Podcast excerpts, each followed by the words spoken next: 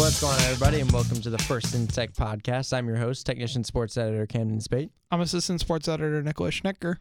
And today we're going to have a kind of revolving door of guests here. And I'm really going to call it the episode where I bring on people that know much more about the respective sports than I do. Is that is that why I'm here? That's why you're always here for soccer. Yes. I figured that was the case. But first, we're going to start with Tristan Tucker here today, a staff writer for Technician Sports. He's going to talk to us about basketball. He's making his second appearance of the semester, so welcome back, Yes. Tristan. Thank you for having me. I'm excited to talk about hoops. Absolutely. Disappointment of NC State hoops. Well, we'll- That's we'll all. hey, get to that listen. for sure. Yep. We're gonna talk about women's basketball too, so we can be happy. That's true. We will do get to yeah, that. true, true. But first, like we will at the beginning of every episode, we're going to talk about something from the sports world.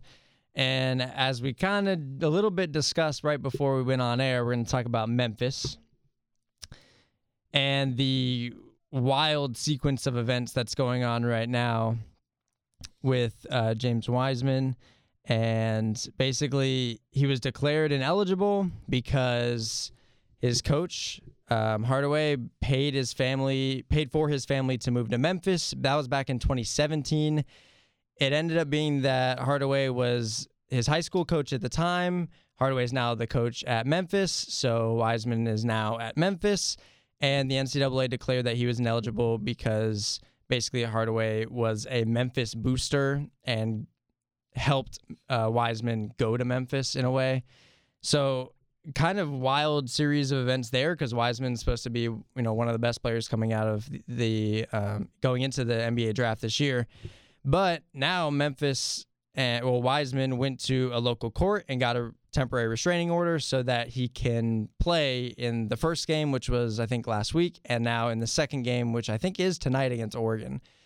That at the time we're recording this. I I was in a press box actually when this broke. I was over at Wake Med for the women's soccer ACC semis. right. Kind of it started breaking on Twitter, and it kind of slowly like rolled across the press box. Like like I got it on Twitter, and then I saw a couple of the SIDs read it on Twitter, and a couple of the other reporters, and everybody kind of started chatting about it during the game, especially during halftime.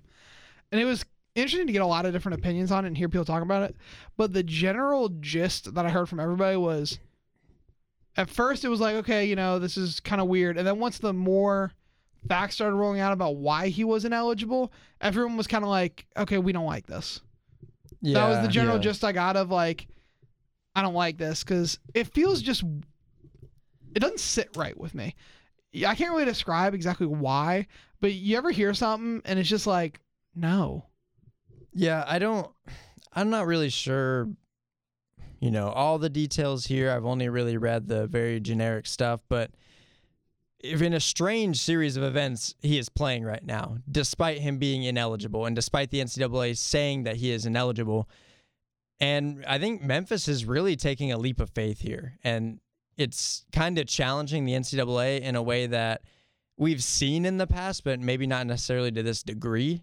And it kind of reminds me of Memphis back, what was it, 20, 2008 with uh, Derrick Rose and that whole situation Yeah. there, because that was kind of similar where the NCAA said he was eligible for the year. And then at the end of the year, they vacated all the wins.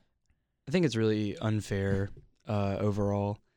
Um, I I think it's the whole situation is just really wild. Imagine if this happened with Zion last year because Wiseman is really really good. Uh, I think he averages like 23 points a game. He's got like four blocks a game, uh, and they're playing right now. He hasn't scored yet, but he's like you mentioned, probably the top prospect or collegiate prospect at least. Um, I know R.J. Hampton and uh, LaMelo Ball are up there, but I, I just think it's really unfair, and I think it's causing a distraction for Memphis. I mean, they don't know if their best player is going to play. Sure, they have Boogie Ellis as well, um, but I, I just think that all around this is an unfair uh, Yeah. step here, um, and the fact that the NCAA just allowed players to uh, make a profit off of their name and likeness. It Uh, kind of seems Well, they, to they me- opened the door for it. It's Right. not Yeah, quite a lot. yeah, it's yeah, not- it's not they- gone but through it, yet, it but- seems like the NCAA in this scenario, I, I almost kind of respected the NCAA just for a split second there when they came out and said, okay, we're going to move toward the players making money. and Yeah, then they yeah, they kind of just took Yeah. a three fourths a step backwards Exactly. with but what's going that's on. That's the most NCAA thing. I I mean, you're It's- right. They do one thing and you're like, Yeah. okay, you know what? Good job, NCAA. And then you another thing and you're like, okay, now you lost me. Yeah, I don't. I don't. I think it's also unfair. The NCAA is really making it seems kind of a rash decision here because it was something that happened back in high school, and at that point, it's like I don't. I don't really care. I don't care that you know hard that you know he did that. Like it's like it doesn't matter to me at that point, and. And now he's in college, and it hasn't seemed like anything else has come out like he's taken any more money since he's gotten to college. So I don't see why it matters. Here's my thing with it. It's like he was his high school coach at the time, right? Yeah. So my thing about that is is that probably did have an impact on why he chose Memphis because Hardaway's there, right? Yeah, definitely. But uh, what's to say that's any different than say your dad's best friend from college is now a football coach at Right. It's like James Madison University. You're like, I want to go to James Madison because Yeah. it's my the guy I basically view as an uncle. And I at don't that see point, what's it's like- different at that I point. You know, Hardaway's not sitting there being like, "Oh, I know I'm going to be the coach at Memphis in a couple years." Like Yeah. that's Yeah, not how that definitely, works. yeah. Like, He didn't have this 19 step plan to like, okay, I'm gonna get this player at my high school. I'm gonna be really good friends with him, and then I'm gonna become at Memphis, and I'm gonna get him Right. at Memphis. Like, there's there's like a 0.001 percent chance that happened. And at that point, if you're the NCAA, you shouldn't care about that And- 0.001 and they're saying chance. that he, it's a big deal because he's a booster when it was a donation that was like a decade ago. yeah. I understand the NCAA being really like by the book, um, but I just think that they need to be more understanding of certain situations. They- They're, Aren't by the book on anything else. That's what annoys me. Well, I I think it's that all of a sudden they have these dumb rules and they Yeah. kind of know they're dumb, but they have to uphold them because they're their rules. Yeah. Like I don't think they ha- really have a choice, but it's. I, I just wish they would go and like look at like instant uh, like certain instances and uh, and change their uh, their rules because I think having these concrete rules is really uh, s- making players suffer. I read a uh, a story uh, a few months ago in August, I think, um, about a football player that was denied a waiver um, to play closer to his mom who had like a tumor. I remember that. Yeah. Yeah, I do remember seeing that too. yeah, Yeah. and I thought that was just awful. Yeah. just completely awful. And he, Yeah. I think the reasoning was because like something like his mom like wasn't as sick as she needed to be for that waiver to go through, and that Yeah. is ridiculous. I, I Yeah. hate I hate that you can sit there and go as sick. Like right. And then that you don't know everyone's yeah, situation. and that wasn't like the that. exact wording, but it was something of the way that Yeah. like we're not going to allow this waiver to go through because of you know your mom's not quite Yeah. in the state that you say she is. and um another one eh, or it might be the same situation but um part of one of the the waivers is that um the family member must be within an 100 mile radius of the school and uh his was 105 Uh, yeah, and he I don't know if that was allowed the same to- one, but you're, yeah, but I've heard that before It's- too. That's it's- ridiculous. yeah Anyway, we're gonna get away from the NCAA because we could talk about them for a while. Um, Yeah, we're gonna move into men's basketball. Um, that's why Tristan is here to talk Man, some hoops. we're going from one thing where it's you love it one second, you hate it the other, to another you love it one second, you hate it the other. And you know the whole Memphis thing could come into play because NC State will play Memphis in Brooklyn. That's November 28th. But for now, NC State is coming off its first win against Detroit Mercy, 84-65. Markell Johnson played in that game, only scored three points. However, did have I think it was seven rebounds and 10 assists. So productive despite not scoring. Um, and you know Braxton Beverly had a career high 23. To some people, you know, really questioning you know whether he was a productive member of the starting lineup. So, um, Tristan, what is kind of your take from that game? It seemed, you know, it's honestly closer than I would have liked it to be. You know, only 19 points, definitely but you know, overall, I think the team played fairly well. Um, my main takeaway is that we we stopped them, and it, it looked uh, a lot better than I thought it would because um, I know Markell was back, but coming off of an injury and having to face off against Antoine Davis, who uh, broke Steph Curry's three point record last year, uh, single threes in a season. Uh, it's pretty impressive. He he still dropped 28 points, but they held him to 20% shooting from deep. Um, I think a little bit under 50%, um, just standard shooting from the floor. Um, I think that Beverly looked good here, and he he really uh, earned my respect here. But I, I still question uh, how he will play going forward. I, I would not start him uh, going forward. I think he still needs to be a guy that comes off the bench. Uh, I saw something kind of recently um, by a member of the analytics team last year, and he showed that like when Braxton Beverly takes a three point shot, um, one or two steps behind the three point line, which is where he takes the majority of his shots, he shot something like really abysmal, like 10%, Right. 15%. Yeah. When he takes one step closer, he makes like 50% of them. I think his That's really awareness interesting, his, actually. his awareness is not where you want it to be. Yeah, he's he's a talented shooter. He is. Um, an untalented player isn't going to shoot 6 of 8 uh, Right. from 3 in a game. But I would like them to manage him a little bit better. I think he is much better utilized as a spark plug off the bench as opposed to someone that consistently starts. I think here it worked because Markell Johnson was coming off of an injury, but as he as he continues to get better and he's not going to shoot one of 6 every night from 3 or one of 8 from the floor. He's going to get better and he's going to want he's going to demand more shots um he's cuz he's going to he's going to need to take them for this team to go anywhere. Here, here's my thing about Braxton Beverly. The question with him is always going to be does what he can do, not what he does, what he can do, because he doesn't always do it. Yeah. What he can do on the offense does it outweigh what happens defensively. Definitely not. and that's what you have to consider. I mean, yeah, he can shoot the ball, but when the ball goes down the other end of the court, is he still a productive member of the team? Very much less so. So that's Mhm. always kind of the balance you need. Which is interesting because in that Detroit Mercy game, both Beverly and Markell Johnson led the team with 35 minutes. So Beverly played a lot. And, you know, even still, he shot the ball well, but, you know, that might contribute to the fact that we, you know, NC State gave up quite a few points.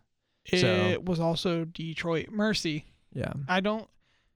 Apart from his buzzer beater against Clemson, now I'll be honest. From all the sports, I watch basketball more than I watch football, but I still don't watch basketball as much as I watch some other sports. I can't remember any big game where Braxton Beverly kind of did what I would call pretty good. Apart, you know, he had a buzzer beater against Clemson. That's the only big moment in a big game I can remember from him last And year, at least. CJ Bryce continued to do well. He scored 19 points, 8 of 11 shooting from the floor, 1 of 3 from three pointer, and had 5 rebounds. That was tied for second on the team. Um, I think it was a really good, you know, note here with Markell Johnson about getting 7 rebounds and 10 assists. Didn't shoot the ball well, you know, whatever. It's his first game back, not really putting a whole lot of stock into that, that. That'll sort itself out. Yeah, we we know what we're gonna get from Markell. Yeah. So, but the the rebounds, he's in good positions. The assists, he's getting the team involved. Um, you know, if honestly, if he was making a couple shots there at the end of the game, you know, that was triple double territory coming in because he was really close in rebounds and the points you can rack up pretty quickly. Um, and then when you look down down the list a little bit, Pat Andree played 19 minutes. He was three for seven from the floor, only one for four from the three point line. He scored he scored nine points, and um, Manny Bates again huge in the paint, had seven blocks, and I think that's going to be really important going forward. in- Yeah. into the next couple games. I love is- Manny Bates. that is a that is a huge factor for this team going forward. Uh, seven blocks in a game is is really ridiculous. It's hard to do. Uh, he had four in the exhibition yeah, I think, I against think uh, right. Yeah. Mount Olive, and um, they weren't all recorded. And then he had five in the first game against Georgia Tech against the conference opponent. Um, put that all together, and you've got off the top of my head, what is that? Uh, 16 Yes. blocks through three games. That's really impressive. That's That something is. we did not have last season. No, I- not in the slightest. I think once you get Funderburk back too, if you have the opportunity to Yes. play both of them together, Both of them together is going that's going to be really, really, good. really good because they're both they both have the size, but they play they use their size differently. Yeah. And I think if you get Funderburk back, I think that completes the team because then you're gonna have Markell and CJ with Funderburk and Manny, and then you're gonna have Devin whoever slots into that three. Usually, yeah, probably Devin Daniels.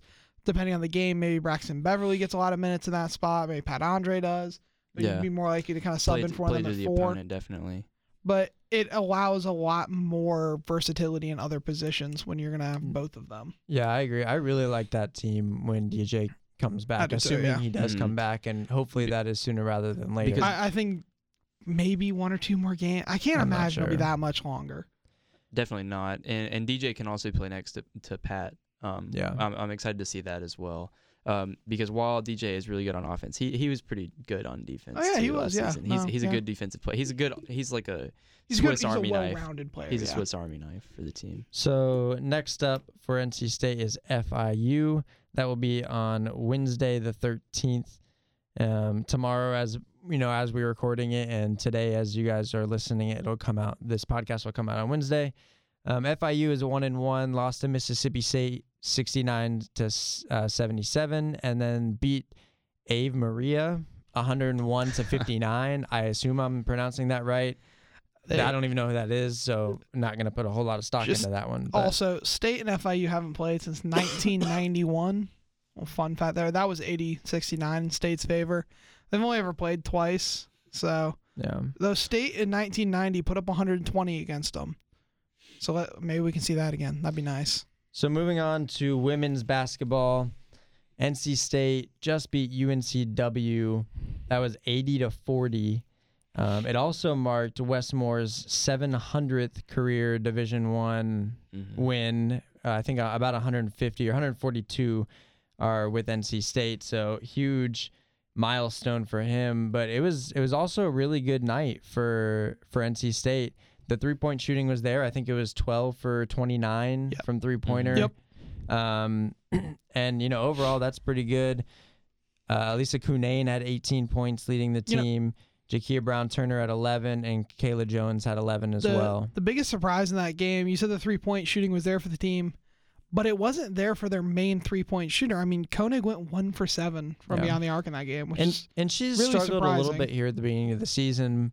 I I expect her to pick that up, and I'm not Yeah, worried about that at definitely. all. Yeah. But that will only improve uh, what is already a deep and really Oh, yeah. good team. The fact that all players on the team can knock it down from deep is is really and that's something. Wes Moore has really Mhm. wanted to install into this team because yeah. you Mhm. see Cunane even getting into it, hitting both of her three point Yeah. shots, which is really great. And something you know- she worked on all summer. Right. And Wes Moore continued to say that he wants all five people on the floor to be able to shoot the 3 He Mhm. wants that danger for the other team. he wants to be able to anyone to pop out to the line and hit one. So really big game there for I mean, NC State. That just opens up everything because, like, as good as Cunane is, like people people would want to double team her. Yeah. But you double team her, you're leaving a three point shooter open. Doesn't matter who it is, you're leaving a three point shooter open. Mm-hmm. And then if you decide, okay, we're not going to double her, but we're going to leave somebody in the paint to help out with, she drifts outside. She can still hit it. The team is doing some really, really interesting things um, with the way it handles its operations that it hasn't done before. Um, one thing that really stood out to me at the beginning of the game was uh, Jakia Brown Turner. Uh, she scored eight of their first 10 points, and she finished with 11 points only. But the fact that she's getting involved early and often, and she was she was shooting everything, uh, picking up all the slack, um, and then the, the state never looked back from there. Um, the fact that Moore is willing and able to run his offense through somebody that is not Cunane uh, to begin the game and to get the offense flowing is a really good sign. And also at the end of the first half, um, they were full court pressing, uh, which is something that NC State uh, women's basketball does not ever do.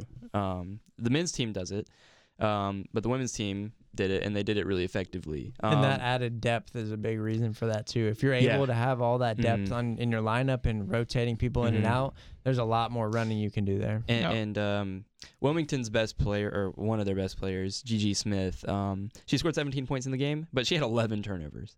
Um, and th- that was partially a result of that full court press. Um, you saw a lot of NC State steals there. Um, and even though Konig wasn't helping on the offensive end, she had three steals. Yeah. I, I think it's just really impressive what Moore has done with this team and what he has been able to shape with this team. He's doing new things and it's working because every single player he he can play, he can throw out there is capable of pulling their own weight. Even the end of the roster players. Speaking of Wes Moore, I know you talked about it being his 700 career win. Can we just give a little more appreciation to Wes Moore? He's one of those coaches that I don't think even people on other teams, other parents, you can't hate Wes Moore. He's just a guy that like radiates this good energy that you love to Mhm. be around. And he there's a few coaches like that at state where they're just like no matter what, it seems that they're always in a good mood. Yeah, and they're Wes- just great people like they're just fun to talk to too. Yeah, Wes Moore's been great, especially to us in the Mhm. media. You know, Yep. talking to us all the Yeah. time and helping out with whatever we need. And what was a regular on Pigskin Picks before this year. uh, yeah, a really good one too. Yeah. I think he won like two years in a row, a couple Yeah. years ago, but he not- decided to, to step down. yeah, spread the love a little bit. his his character really stands out to me. Yeah. Um, they played a, uh tribute video of uh, some former players like DG, DD Rogers. That was it really was one of them. It was really cool. And one of the first things he said to the media was he he just like could not thank enough his players, uh, Yeah. everyone he's coached over the years.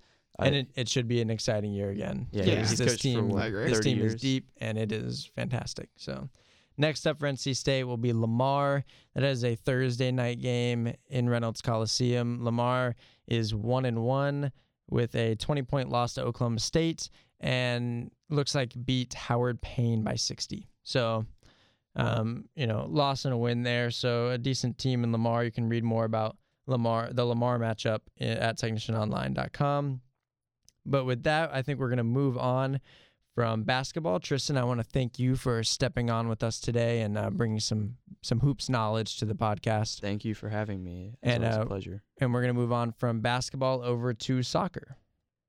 And that's why we have Nicholas Schnicker here on the podcast, assistant sports editor, a regular here, of course. And um, and he's going to talk some women's and men's soccer. Obviously, both had ACC, you know, championship stuff going on. So uh, start with women's soccer and uh, and talk about how they did in the ACCs. Yeah, so they had a good ACC season. They had a lot of games that were draws that really could have been wins. They drew Virginia, who at the time was number one in the country, had a really, and then drew Virginia Tech the game after, had close games with UNC through the regular season. They got to ACC tournament play. Right before ACC tournament play, they went out to Louisville. They had to win that game to secure a spot. Even if they lost that game, there was a good chance they were getting in. But that was like the you're you're in if you win type of game. They won that game through a it was one nothing. Anna Tui got the goal, only goal of the game, her first goal of the year, and then they ended up staying in Louisville all weekend to play them in the first round of the ACC tournament, and they won in overtime. Then they come back here to Raleigh and they play UNC in the semifinal At And- Wake Med. at Wake Med here in Raleigh. UNC is really good. I, I So- was I actually was able to go to that game while you were in the press box, although I was in the cold uh, for for most of the game there. But UNC looked dominant. So here's the thing about UNC. If you've watched any of UNC games, what always happens is around the 20th minute, they make about six substitutions.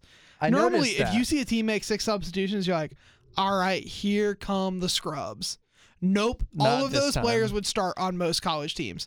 There are people that one of the girls went to my high school for a little bit. I know because her older sister was my editor in chief in high school at our paper, actually.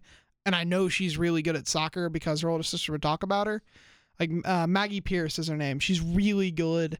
And all those players on the bench, they're really good players. UNC doesn't has a super deep team. That's the reason I'm I'm 90% sure I have pulled up here. They are one of the one seeds in the tournament. I'm like, they are, yeah. yeah. There are three ACC teams that are one I seeds. noticed that. That's insane. Or no, no, no. Uh, It is three. yes, it's three. Yep. North Carolina, Florida State, and Virginia all got one seeds. Only other one was Stanford, I think, right? NC That's State insane. played this year four games against one and two seeds for the tournament. They lost to South Carolina in the season opener. They're two seed. Lost to UNC twice and drew Virginia. And in Virginia, they almost could have stolen one. The draw at UNC, they got outplayed, but King was probably half a step from stealing a draw late in that game. So there's been a lot of games where they've been really close. So their first round matchup, I went to their selection show uh, out at the athletics facility yesterday, and they got selected really early. I think the team was kind of surprised at how early they got announced. They were like in the second bracket of eight, Mm. and so everyone was like kind of caught off by surprise when the actual was like NC State. It's like whoa, but yeah, they're gonna be playing Navy in the first round. Now Navy, if you just look at the numbers, has had a good year. They're 16 2 and three. They won the Patriot League. But if you look at it, their schedule wasn't hard. They were ranked 90th in RPI. State is 21st. And that's with a lot of draws and losses. Are there any other teams that are at state's level that they played this year or not really? Um, yeah, I mean, probably some of the lower ACC teams Yeah. would probably be closer to that, or some of the slightly more difficult non-conference games. But State had a hard non-conference schedule too. You look at they went to Georgetown, they went to uh, South Carolina, they went to Iowa, who made the tournament as well. And I which, think which usually suits well for going into you know postseason play, having a Yeah. hard schedule, playing these hard so. teams. I, I talked to Tim Santoro after the selection show. One of the questions I asked him was, you know, about facing four one or four one and two seeds throughout this year, or four games against one and two seeds this year, and just like the general toughness of the AC and that. And he goes, "Oh yeah, I love it." He goes, "We will not see anything in this tournament we haven't seen before."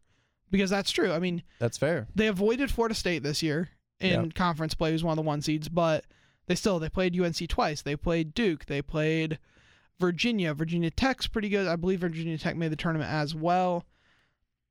Yeah, Virginia Tech made the tournament. Notre Dame made the tournament. I mean, just schools from the ACC are littered throughout this tournament, and I think that is only Clemson, Duke also in here. Yeah, just just about there are teams that didn't make the ACC tournament or got knocked out early in the ACC tournament that made this bracket. The ACC is so good at women's soccer. So do you think? How do you think uh, NC State will fare against Navy on Friday? It's a weird thing because of how states games have gone this year. They tend to have low scoring games. It's very rare they will have a blowout game. I mean, the only ones I can really think of are Furman, where King grabbed a hat trick, and ECU, the game after that, where King had like three or four assists and a goal, or two goals and three assists, something absurd. That was part of her like crazy month of scoring. Yeah, a great run there for her. and because they have low scoring games, anything can happen. But I'm confident in that team. They're gonna win. They're good. They've got a good depth to it. They've got good young players mixed in with good experienced players. I'm wondering how it's going to be next year because they're going to have to replace a lot of big parts of that team. But that's something to talk about after the tournament. All right, let's uh, scoot over to men's soccer. The men were knocked out of the ACC tournament in overtime. That was at Pitt. And, um, you know, now they're just awaiting the selection show, which isn't until the 18th, so much later than the women's selection show. But what did you see from the men in the ACC tournament? Yeah, I mean, so they played Duke in the first round of the tournament and they won 2 1. That was a pretty good game. I'm trying to remember who got the winner in that. Uh, Kuda Muskwe, if I'm not. No. I was right. Yeah, it was Kuda Muskwe. Got the winner, kind of winner. It was really early. They went up 2 0 relatively quickly, you know, within 25 minutes Right, yeah. and they just kind of rode that lead to the end. It was close. You know, Duke had their chances. Vinny Durand came up big on a couple different occasions. I have been so impressed with him this year. He's played really well. It's your he hadn't played a, ga- an official game both before he transferred to NC State and once he was here, and he redshirted one year too. So he's been at college for a long time without playing. And he comes in for Leon, who had a great year last year. Leon Krapf was fantastic last year. Gets injured in the first game of the season, out for the year. He's going to redshirt. And he comes in, he plays amazing. He's so good. I don't. When Leon went down, I thought it was going to be a big, big problem for this team. Turns out it wasn't just about at all. Vinny's come up when he's needed to, and he's been good. He's been a real leader on this team. And I think he's a big factor in what they've been able to do. And we didn't really know a whole lot about him, and that's No. that's part of the reason why I think a lot of us were kind of like, I don't know how this team is going to be with Leon gone, but you know, because we haven't didn't know Yeah. anything about Vinny, Oh, yeah. and he came in and completely blew everything out Oh, of the yeah. water. He's Played fantastic. really good. So after, so they hosted that game against Duke. That was uh, here at NC State, and then they went on the road to play the four seed Pitt. And you know Duke eh, did not have a good year. That was the two one was. It probably should have been more just based on the quality of the two teams. But Duke's has good players, just didn't have a great year. They went up to Pitt. Pitt's a good team. Yeah. Frankly, they're they're very good. If you look at their schedules, they had State had a slightly harder schedule, whereas they had to play ACC champions Clemson, regular season champions Clemson, and Pitt avoided them. Pitt finished just three points above State in the standings. So if they would have had to play Clemson, you'd imagine probably would have been on the same amount of points to end the year. But that Pitt team's good, and on the road, it's always going to be hard. They're, I want to say he's Ugandan. I think I saw that when I was writing up my preview for that. Forward uh, Edward Kizza. I hope that's how it's pronounced. Um, I think I said Kizza in the recap, but either way, yeah, it's one way or the other. I don't know, but he grabbed two goals, yeah, he did. and Great he's game. good. He's their leading scorer this year. It went to overtime. The guy who got State's goal in that game, though, I think he's been underrated this year. It's George Asamani. He's a transfer haven't- this year. I haven't heard a whole lot about him when I remember reading that recap. So the thing about Asamani is he's playing as um in a block of two at the base of midfield. So in Kiefer's three four two one system, you've got the three center backs, then you've got two holding mids and two outside mids. And the two holding mids are Jose Morales and George Asamani. So not a flashy position. It's the same way Brad Sweeney was last year, and unfortunately he's been battling injury throughout the year, so I haven't seen him much. But um, it's an unflashy position that doesn't get a lot of love, especially if you're not somebody that really knows soccer. But if you're somebody that knows soccer and you see the little things those guys do, you're like, oh, he's he's part of the heart of that team. It was his first goal of the year, so I'm glad to see him get on the score sheet. But I've been impressed with him this year. He's good. He goes both ways, and he's really good in the tackle. He you can tell he's good at just getting his foot stuck in. So it seems like the men will be a lock to make the tournament. But you think they have a good argument to host uh, the first round? I think uh, they hosted last year against, I want to say Campbell, from my memory serves me. I know I covered the game. I'm pretty sure it was Campbell. Um, and I think they had a little bit better of a. I'd have to like actually sit down and compare them, and they had a little bit better of a resume last year, just in terms of like good wins, because they had that win over number one UNC last year, obviously. And but this year the ACC, and the same with the way it is in women's soccer, the ACC is just so good. I mean, Clemson, highest scoring team in the country. You've got UNC's had an up and down year. They haven't been great this year on the men's side. Duke the same way, but Wake Forest always good. Virginia was no, there was a point in this season where Virginia's men's and women's teams were both ranked number one in the country. The ACC for men's and women's soccer is the best conference for both of them, frankly. So I think you know, they finish in the semifinal of the ACC tournament. I'd argue that's good enough to host, frankly, but they're kind of right on that edge of I wouldn't be surprised either way, but I would lean towards them hosting. So I want to thank you very much for bringing the soccer knowledge to the podcast, as you always do. Uh, real quick, I want to highlight some volleyball things that are going on. Um, kind of had a, a stretch there for at the beginning of November, um, where volleyball is playing really well. They've had a really up and down year. It- This is always like it it's very been. streaky. It's been Yeah, a couple wins in a row, a couple losses in a row, back and forth. because they you know they had three losses in a row to end October. Um, beat Clemson three to two November first. Lost a, a three to two game against Georgia Tech on the third, and then beat Wake Forest three to two. So three in a row. Actually, it was four in a row three to twos because now um, on Sunday they lost to Duke three to two. So that's four matches in a row that have gone to five sets. Um, so a lot of long games, a lot of really close games. Um, and that's kind of been the theme for a lot of ACC games that they played this year. So there's a lot of them that they're really close to winning and haven't been able to pull it out. Um, I think in uh, two of the recent losses, they were up two sets to none. I think that was true in the Duke game, up two sets to none, and end up losing the final three. So, yeah, kind- yep, that is exactly Yeah. what happened. Yeah. so kind of a tough stretch there. Um, volleyball will travel to Miami on Friday, um, and then to Georgia Tech on Sunday the 17th. So two away games in a row before returning home to play Pittsburgh, and then away again at Boston College to close the season. yeah, they're getting close to the end of their season too. It's all these fall sports are kind of yeah. starting to hit their ending. It was surprising to me. Volleyball is quite a long one. I didn't Oh, actually yeah, no, realize I- that. Yeah, and it goes just about all the way to November or to December. I mean, Yeah. yeah, I was surprised by that too. So they currently sit at 10 and 16, 5 and 9 in the conference. So, like I said, a lot of close games that really could have gone either way. So, we'll see how they fare in the next couple weeks. With that, we're going to move on to our next guest, and he's going to talk about some hockey. And we have Ryan Henkel joining us today, sports writer for Technician and Canes beat writer for us. Ryan, thanks for coming in. Hey, let's do that hockey. Let's do that hockey. to, to all the people expecting a Schnicker to talk hockey after my brother, I'm s- I'm sorry to Not gonna disappoint. No, Ryan is the What's heir to? Andrew's hockey throne. I've usurped him. He has. So, It was a con- it was it was a peaceful It was usurping. it was a it was very you know mutual handoff. It was, yes. Yeah, it was a handoff. It was- I A was not I was not covering Canes. a passing of the credential. I credential. always say I mean Andrew have a very nice relationship, nice working relationship. and Andrew's a good guy. yeah.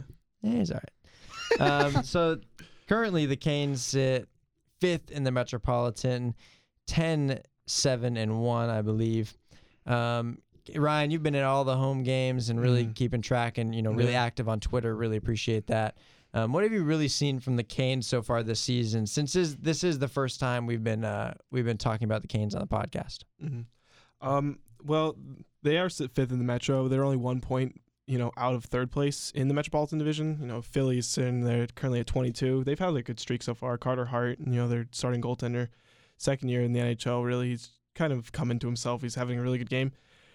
And this is kind of, I argued that this could be potentially one of the most difficult seasons to make the playoffs in the entire Eastern Conference. You know, I kind of expected the Hurricanes, you know, to have a better start than they have been having, but I think there's a lot of teams that are competitive for this spot, and I think it'll when it gets down to it, it's going to be even dicier than it was last year for them. But honestly, I think the biggest thing hurting the team right now is just their overall streakiness. Yeah, I was, gonna say like hearing that they're sitting fifth as someone that like very loosely follows the Canes, having like I read your articles and I follow you on Twitter, obviously, but like I don't pay too much attention to the Canes. I thought they were having a really good season, and then you know they're fifth in the Metropolitan, so I'm like, where's that come from? Well, it's you know they won five in a row, but then they they lose one to Columbus. They come back, they beat you know they go on the California road trip. They beat you know L.A. You know State two Fair road trip. them out. And then, but then they dropped the game to San Jose. Looked terrible. They lost to Anaheim again. They looked awful. The only like highlight is Hayden Fleury scored his first career goal in that ga- game. You know, something I've been harping on a long time. I've been wanting to see Hayden score because I just love that kid. But then you know they lose. Then they come home lose to Columbus again, and then it's just they win three again, but then they lose four in a row to bottom barrel teams in the Eastern Conference. They lose to the Rangers. They lose to the Devils. They lose to Okay, but that Devils game wasn't that the one where they put up like 900 shots, or was that a different? that was game? the Rangers game. Oh, that was the Rangers game, Like okay. twenty-two shots in the first I, I remember having followed that on Twitter and just be like, okay, uh, what? What, what is going on? That's another thing of Henrik Lundqvist, the Rangers goaltender, having just having the Canes numbers. I think oh, I'm trying to remember exactly what it was. I think he is twenty-three, two and zero in his last. Well, I guess twenty-four, two and zero in his last twenty-six starts against the Hurricanes. That- now That's just absurd. he just absolutely just has the Hurricanes numbers. It's just a bizarre stat. And the Canes played exceptionally well, but Lundqvist just played better. And it was just a matter of the goalie stealing a game. That that just that happens in all sports. Sometimes that happens in soccer. That happens in just about any sport. Mhm. Yeah, and Brendan Moore talked about that in the last game against Ottawa, and I want to talk about that too because the lead to your article I thought was really good. and My my favorite lead from sports this yeah, year. and you've had a couple of them for when you know when I've been reading them, especially the deep fried Oh, verb that, around that was For the the state Chicago fair. game, yeah. the state fair. Yeah. That was in great. This Chicago. one says the Carolina Hurricanes impeached all 20 of the Ottawa Senators they faced by a final vote in quotation, quotation marks of 8 to 2 while also snapping a four-game losing skid. Great lead there. You've had a couple of them. I just wanted to point that out. If you guys don't read uh, Ryan's hockey stuff on technicianonline.com and you are a Canes fan or a hockey fan at all, definitely check that out. We try to have fun with them. Uh, yeah. So through your your present, what is we're reaching close to the quarter point, third point. This, what is It, we're nearly at the quarter point. They've played, I think, 19 it? games now. Who who's impressed you the most on the Canes at, the, at this quarter point in the year? I mean, honestly, you have, you have to go with Dougie Hamilton. Okay. Or us- also, Andrei Svechnikov. Like either of them, it's like you've kind of expected this explosion from Dougie. He had a slow start to the year last year in his first team. It's first time with defenseman with the team. He's really got to adapt this new style, new new area, and like he had a slow start, but he really exploded near the end of the season into the playoffs. He was just an absolute dynamite, and now he's just been lighting up the league. He's leading. He has the most uh, goals by. Def- he's leading the defense leading defenseman for goals in the NHL currently. He has 19 points on the season. He's just an absolute goal scoring machine currently. Dougie Hamilton has been on the ice. He's like when he's on the ice, the Hurricanes are just putting up so much more shots. He's averaging like I think plus two shots while he's on the ice. It's there's some like advanced stat. I don't remember exactly what it was, but there's some stat he's like absolutely just far out on the right for. Now, in, uh, asking about players that go far out, I know some of my friends that follow the Canes a bit more. They always complained about Mrazek going quite far out of his net. What what's your take on his, you know, kind of flying style, if you want to call it that? it's he's got a lot of Hasek in him, a lot of Dominik Hasek back in the day. He likes to be aggressive on the puck. and there have been times where he gets too far out of position, Yeah, yeah. and you know he's just, just you know screwed. But he it comes into play a lot. There's a lot of times he comes way out of the crease, makes a big save, and the Canes jump on that, get a breakaway chance or a two on one rush, and Yeah. they'll score right off it. They feed off that energy that Mrazek So, has. so you think it's the positives outweigh the negatives? I think in the that positive outweighs the negatives. It Okay. really hasn't come to affect him that much because I think the team expects that now. They're Yeah. more used to it now. So you have you know elite defensemen like Jaccob Slavin, who's able to you know cover up other backdoor passes Yep. or like be in position to be bat passes away. Dougie Hamilton's been doing it a lot more recently too, blocking shots when Mrazek comes too far out. Mhm. I think the team is playing around him more and they know his style, and I think they they have a nice functioning symbiosis. Oh, that's good. I mean, that was just. I remember people always going, "Oh, Mrazek's doing it again." I just, I just wanted to ask about that. I think Mrazek does fine. He's not. I wouldn't call him an elite goaltender, but he's a good goaltender, and he's he plays well for the Hurricanes. He like, feeds off that energy. he's a fun especially. goaltender to watch He's a very fun goaltender to watch. He he likes to bang his stick on the ice when the Hurricanes have too much zone time in the other end. He gets like it feels like he's almost impatient. He just likes to He's go. ready for a challenge. He's just always going. He's just such a fun guy. Two points that you've made me think of because of that. One is it reminds me a lot of like post 2014 World Cup Manuel Neuer, like those like three years where he was at the top of his game, and you see all the clips of him coming like I was like midfield, like doing a diving header and stuff. Mm. Like that's what that reminds me of. And then the stick banging thing reminds me there's a guy that's always at the soccer games. And whenever the other team has the ball for a while, Cam, you'll probably know what I'm talking about. It's this one guy. He's the most passionate fan Oh, that guy. besides he the Red starts Terrors. singing, right? Oh, I, Yeah, know, he's I like, know exactly. What you're talking We want the ball. it's great. I Gotta love have that ball. Well, we I, love, know. I love that guy. I've seen him. I've seen him at tennis. I've seen him at volleyball. He has I've- chance for he's he has chance for every Yeah, tennis player. at He has chance for wrestling. every I've seen volleyball him at player. wrestling before. Maybe we need to figure out who this guy is and like I we need think to we- feature on him. we should feature on We him. We should. We should. I don't know what he's the he's the we want the ball guy. Yeah, that's what that's all. Is. I- That's, that's like his me and thing. Ryan will be covering. Ryan's covered a lot of soccer with me this year. He's trying to he's trying to learn a bit about the footy. Trying to diversify my portfolio there. That's right. and we all anytime the other team starts passing the ball, we're waiting for the guy to start singing, and it's it's a good time. I mean, if you haven't been to a soccer game at Dail this year, make it a priority to go to the women's game against Navy on Friday. It's a fun atmosphere. atmosphere. The atmosphere is great. Primarily, it's the Red Terrors. I I, Red I Terrors. cannot speak highly enough about that group. I remember the UNC women's soccer SID came back up into the press. He got honored at the ACC semifinal. He came up into the press box after and he goes, "Man, everyone was cheering and thanking me. I just got yelled at by the Red Terrors." He said they were just yelling. Like, he couldn't tell what they were yelling, but they were just yelling. And That's like, what you do. You yeah, just they're, yell. they're so uh, those guys. Those that group is that group is just fantastic. They are. That's exactly what you want from a group of soccer fans. For people that know soccer, like with ultras culture and stuff, like over in Europe, that's what you want from a supporters group. You want that passion, and they bring. I mean, they've got drums, smoke bomb. They've got like a storm, a hurricane style storm siren now. I don't know where they got that, but like I love it. Like I'm all for it. Uh, I think Carolina, like fans in general, like fans all over Carolina, just love sports of all kind. Uh, Absolutely. they just they're so diverse and they just Yeah. love it and they just eat I it think. up. I mean, honestly, I think starting with college basketball, that's where kind of where it roots from, and it kind of leaks into all sports. Um, so now moving from you know some professional hockey to more collegiate level. Um, I want you to talk a little bit about the women's hockey piece that you just did, and that will definitely be linked in the description of the podcast. But um, you know, you went, you had a couple interviews and talked a lot about um, a new club starting at NC State, and talked about hockey here in the area. So you want to talk a little bit about that? Uh, so yeah, I talked with um the new women's club hockey president Emily Peterson, and I talked to two. T- she's got a long title. I like to give her all the respect she deserves, but He had a, he had a Game of Thrones esque title in this two article. times champion with the NWHL and the CWHL, and you know she performed in the All Star game in both teams. Uh, Alyssa Gagliardi, she's a Raleigh native. You know, just all around, just an amazing hockey player. She played for the Boston Pride. Now she's leading the Professional Women's Hockey Association in kind of like they're doing a they stand standing out, trying to you know better conditions around the league. But I she gladly gave me her time, allowed me to talk about kind of the effect that women's collegiate hockey had on her and the impact she can see it having here at a club starting at NC State. And it's, it's really just like a beautiful scene to see like women's hockey has been growing a lot all over the country. I the um NWHL partnered actually with Twitch. And so they stream all their games live on twitch.tv. That's pretty cool. And so I think for the month of October they actually nearly had a million total views for their games. They only Wow. play like two games each Saturday, and they'll average almost a million views watching that. It's pretty impressive. No, that's that, that's pretty good.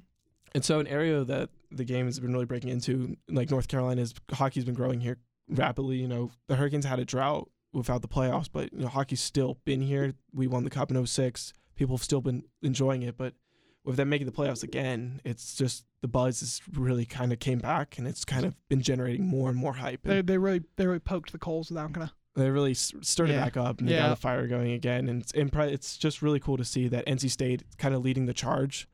Uh, they tried to start a club a few years back. It just kind of fell through. But I think there's really been a lot of uh, support this year. And there's been a lot of like support all around the area. And people have really been wanting this team to like break through and just kind of start the, the trend. And a big thing that Emily Peterson said when she t- when we talked was that she was hoping that it would inspire more co- colleges around like UNC, Duke, all of you know our tar Tobacco Road fouls to you know start a team and you know actually have like close competition. Uh, yeah, I mean, I know some of the things I read in your article. I was surprised by. I know you. I think you said Liberty has a pretty good women's hockey Liberty program. yeah, right? is a pretty good hockey But program. how many hockey teams are actually in North Carolina? I mean, obviously I knew about the Canes, I knew about the Checkers and NC State's like Ice Pack, but you named some teams I like.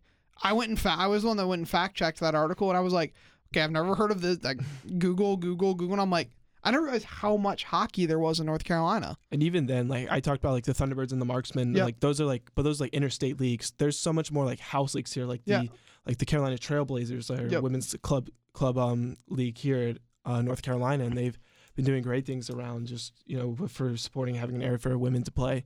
And there's just so many more house leagues. Like there's like the uh, junior teams. There's like at least like two junior teams for like women, and like a lot of others for yeah, boys. Like I know the Canes have a lot of junior levels, teams. There's a lot of junior teams like like the junior Hurricanes are like have like an they've like throughout the years they've like won so many like national like titles like and it's just like really cool to see like hockey like spreading around like I- North Carolina people playing like really well. I think that's the ultimate key to it. And I think with any sport, the key to it is support from the top level. I mean, when you look at like soccer around the world and soccer, it's starting to turn this way into the U.S. The the pro teams have their academies, Mhm. and that's kind of the way the junior Canes are. When you have that support from the pros, and like you get to see the pros and experience Mhm. like get That's to see thing. them and show like what it's about more than just the game itself. I think that's a big part in helping these sports succeed and helping kind of bring up the next generation is the involvement of the pro team and the pro players. I think it's great like the Canes and all them are have those junior teams for that.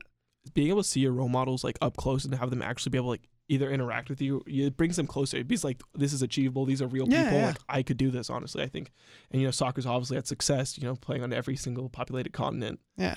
I think I think the part of it is is like especially when you're younger. I mean, at this point now, having covered as many games I have and talked with as many people as I have for articles and whatnot, you start now to realize, you know, athletes are just normal people like you and me.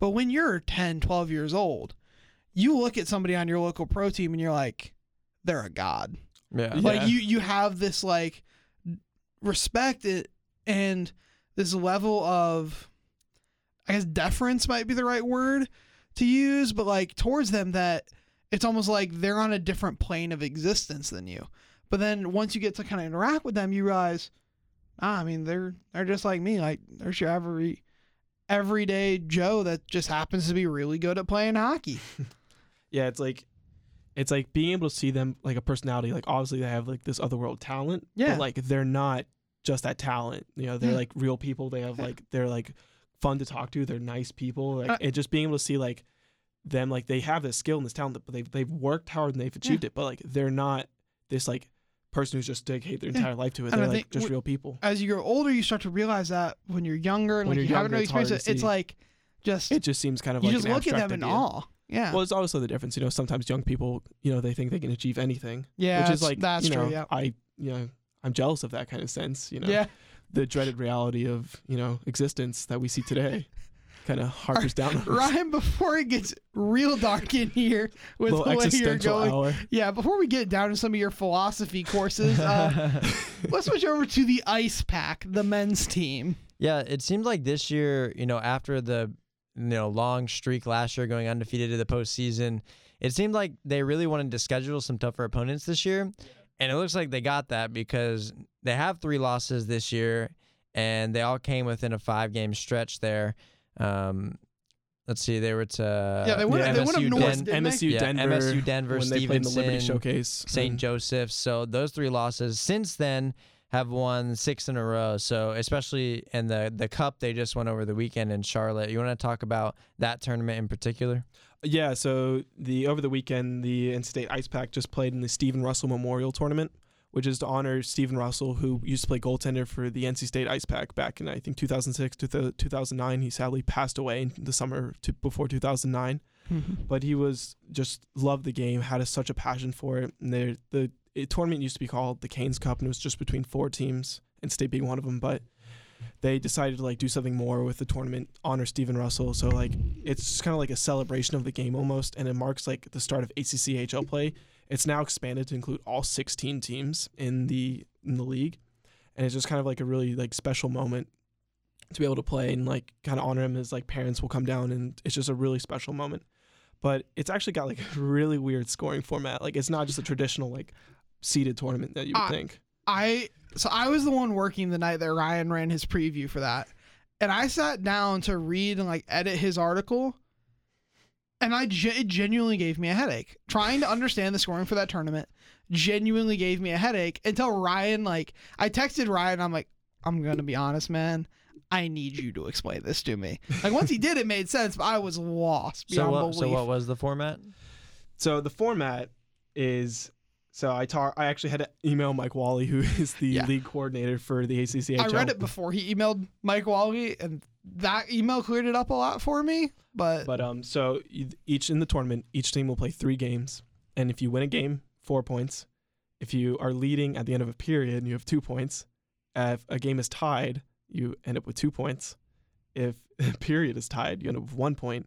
And then there's a separate skills competition where if you win, you get three points in that category for the whatever the, the category of the competition was, two for second place, one for third place, and then there's a skills relay, which will add an additional point on top of your skills point that you earned. Well, that's pretty unique at least. That's kind of cool. like I like once it was explained to me, I was like, "Oh, that's cool."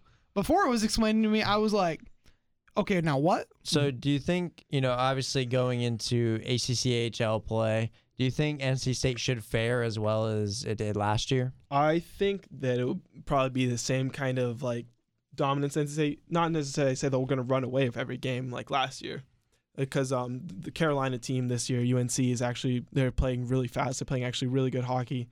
They currently sit only you know two one point behind NC State for you know the Carolina East Division. NC State's five zero and oh. zero. UNC's four one oh zero 1 1. They the, have an OT loss. That game against them's coming up pretty soon, right? Yeah, it's coming up on I believe the twenty second, twenty fifth. Yeah. Yep. If um, if for people that like don't know about like the ice pack or anything, go to their game against UNC. It's at PNC. It's at PNC Arena. Just all I can say is just go.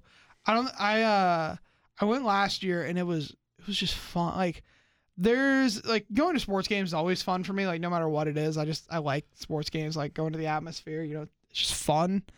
But there's something a little bit different about the atmosphere for these because it's it's less. I don't want to say it's less serious, but because it's club and not varsity, like university varsity hockey, Mm. there's just a different atmosphere to it. I think yeah, it's like varsity hockey, like D one, like up north, they get kind of rambunctious, kind of the same way. But like the club hockey fans here, really passionate. Like oh yeah. there's so many of them. They're like filling up like the Raleigh Iceplex where they usually play their home games. But at the last backyard brawl I was at, there was over five thousand people like in the stands. They nearly filled the lower bowl at PNC Arena just with UNC and NC State fans just all pouring in. The support this team gets is crazy, but like they feel- love just the atmosphere. I feel like for game that brings. one too, because like it's a, it's a rivalry it's a game. obviously, game. There'll be a few fights. There'll be a lot of. I remember seeing that last year. That like quite a few people got kicked out for getting in. There let's was- call them there's altercations. not, there's not only fights in the on the ice. There's not like fist fights, but there's a lot of verbal arguments that spout out in the stands. And I did watch a few different people get escorted out by security So- the last year. So yeah, if if you want just a fun day on the 25th, go to this game. Don't don't don't get kicked out. Don't be that guy. Don't don't be that person. But go have a good time. Go go enjoy it. Go go do some hating on UNC like NC State fans do. But yeah, coming up like on their schedule, actually probably the n- toughest two games they'll probably have before they goes into the um, ACCHL tournament play. They play Wake Forest at home and then play it's in a it's a home and home series. They'll play him at um, Iceplex and they'll go up to Wake Forest to play him. Wake Forest in their division is five and zero currently as well. They're undefeated in ACCHL play and they're actually a very strong, good team. They So- finished second actually in the Stephen Russell tournament.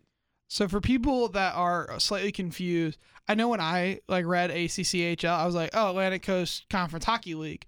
That's Not not, what it stands for actually. What does it actually stand for for anyone that might be confused? I know I was confused. Atlantic confused. Coast Collegiate Hockey League. Okay, so yeah, it's got nothing to do with the ACC, just similar acronym. It's just Atlantic Coast Yeah. Collegiate. It's just kind of so some some similar teams. But it's not similar quite. teams, yeah, but it's not quite. yeah, the that, that just like that kind of threw me off when I first So you'll like, see familiar about names. Ice Pack. You'll see familiar names like Wake Forest, uh, UNC, Virginia. Virginia, but Virginia there'll also Tech. be teams like UNC Wilmington will be in it. Yeah. Is uh, uh, is ECU? Georgetown. ECU? Uh, ECU is there, but I think they're ranked M3, whereas it's men's third division, while NC Ah, State's up in the men's two division. Oh, okay. All right. Well, we'll see what happens with all the hockey that we just discussed. Uh, Ryan, I want to thank you for coming on. Um, you know, bringing all the hockey knowledge. As I said, it's kind of the episode where I bring in the people that are smarter than I am. So thanks for coming on again.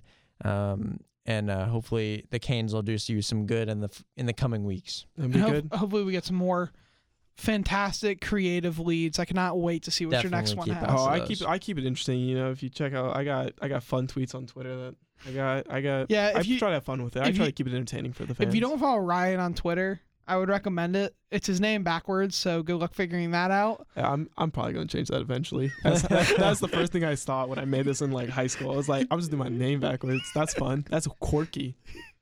It's All right. edgy. And It's moving on edgy. to another club sport, I'm going to talk about Ultimate just for a second here. Um, Alpha Ultimate, the Ultimate uh, team here at NC State, has had, you know really had success in the last couple of years, um, and now especially in uh, in the in this semester for sure, a really deep team. Um, and hosted the Brickyard Brawl tournament that was here at Miller Fields. Unfortunately, that was cut short due to rain. Um, but it looked like NC State and UNC, um, Dark Side is the UNC's uh, ultimate team name, were kind of the two best teams out there. So, um, but they didn't get to see that matchup. And then the team went to Wilmington as a one seed in their pool, um, ready for that challenge. That was over the two weekends ago, I believe, and came in fourth place. Lost to I think it was Ohio State in the semifinal, and then UNCW in the third place game. Excuse to- me, Camden. It's the Ohio State. They trademarked the that. Ohio State. Actually, that's the, right. No, they- the they trademark fell attempted- through. Yeah, they attempted to get trademark that. but please refer to it as the Ohio State. Um, Legally, that's not them. that's fair. That's true. Um, you got me there. and then, but I, you know, I talked to the the captain today, Michael Lee, and he was kind of talking about how, and they've been really trying to have the young guys play a lot. It seemed like last year that hurt them a little bit going into the end of the season in the spring, which is their main season. That their depth wasn't there because they played their starters a lot early. So, um, really trying to get the young guys involved here. This coming weekend, they'll be traveling to Athens, Georgia, I believe it is. They'll be the sixth seed in the tournament. Um, it's their biggest tournament of the fall semester. UNC will be there, kind of the usuals that they'll that they usually face, and um, should be a really interesting tournament there. I think Pitt is their number one seed in their bracket. They'll be the number two seed in that pool. So uh, should be really interesting weekend. Definitely keep an eye on technician for all that. But I think that's all we have for you guys today. Thank you for tuning in to this quite a long episode, almost an hour here. Um, but a lot of good stuff. So make sure that you check us out on on Twitter at Tech Sports and read all of our stuff online, technicianonline.com. But again, I'm your host, Technician Sports Editor Camden Spate, I'm assistant sports editor Nicholas Schnecker. and we'll see you guys next time.